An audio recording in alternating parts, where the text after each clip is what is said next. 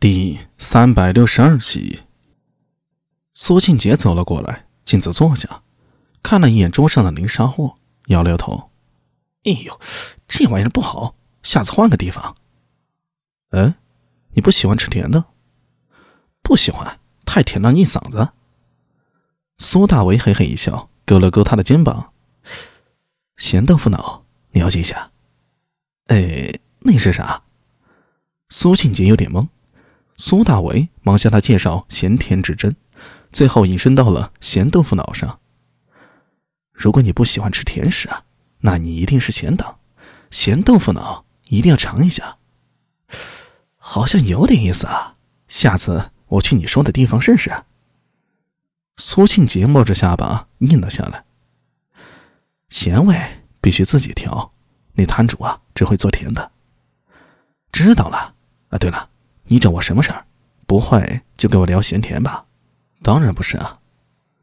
苏大伟瞥了一眼林上货的掌柜，见对方在忙着招呼新客人，压低声音道：“你知道我在查那件事儿，想请你帮个忙。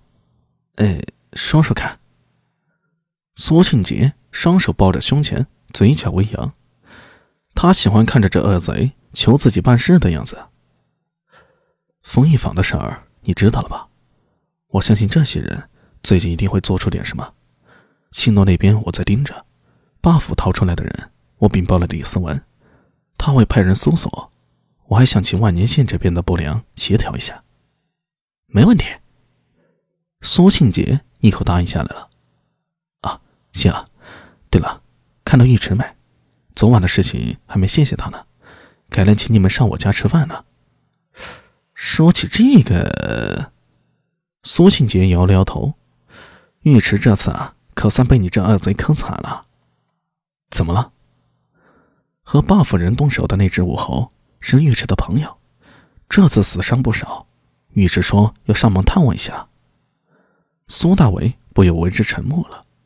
为了维护大唐的秩序，总要有人牺牲的，或是武侯，或是不良人。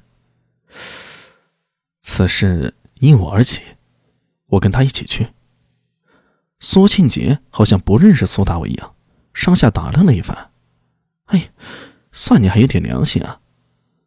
良心这东西啊，我一直有很多的。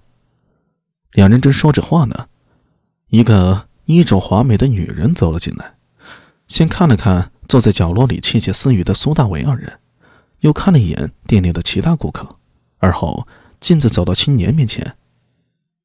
邓坤，嗨，我家娘子。青年掌柜见到对方了，立刻露出笑容。苏庆杰看了眼，从鼻子里哼出了一声：“哼，又是这个女人，越王府法曹贺南岳石的魂家，应国公武士约的大女儿。”苏大文有些吃惊呢。刚才掌柜说越王府的人，难道是他？什么？别问。问就是对这女人有兴趣。苏庆杰一脸懵的看着对方，这恶贼说的是啥呀？什么叫对这女人有兴趣啊？掌柜的已经带着眉眼透寒春的武顺走向这桌来。啊，我家娘子，就是这位客官想收些木桌的。走到面前，掌柜满脸笑容向武顺介绍道：“就是你想收些红木暗珠吗？”啊，对。苏大为忙站了起来，装作一无所知的说道：“啊，还没请教如何称呼这位娘子啊？奴家姓武，你叫我武娘子就好了。桌子你想要多少张啊？”武顺似乎对于卖桌子十分有兴趣啊，又追问道：“呃，大概二十张吧。”看着武顺眉梢眼角春情，苏大为不得不承认啊。这是一个很风骚的女人呢，她的一颦一笑、举手投足，无不向外展露着诱人风情，充满撩人的味道。如果换个出歌的话，怕会忍不住浮想联翩呢。啊，二十张红木案桌呀，市面收的话，怕是二十贯钱。武顺一笑，眼睛弯成了月牙他伸出春葱手指，捻住红润的阴唇，咯咯笑道。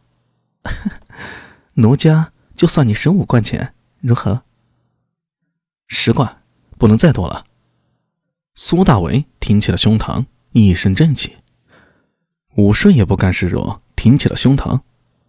十四贯，十三贯。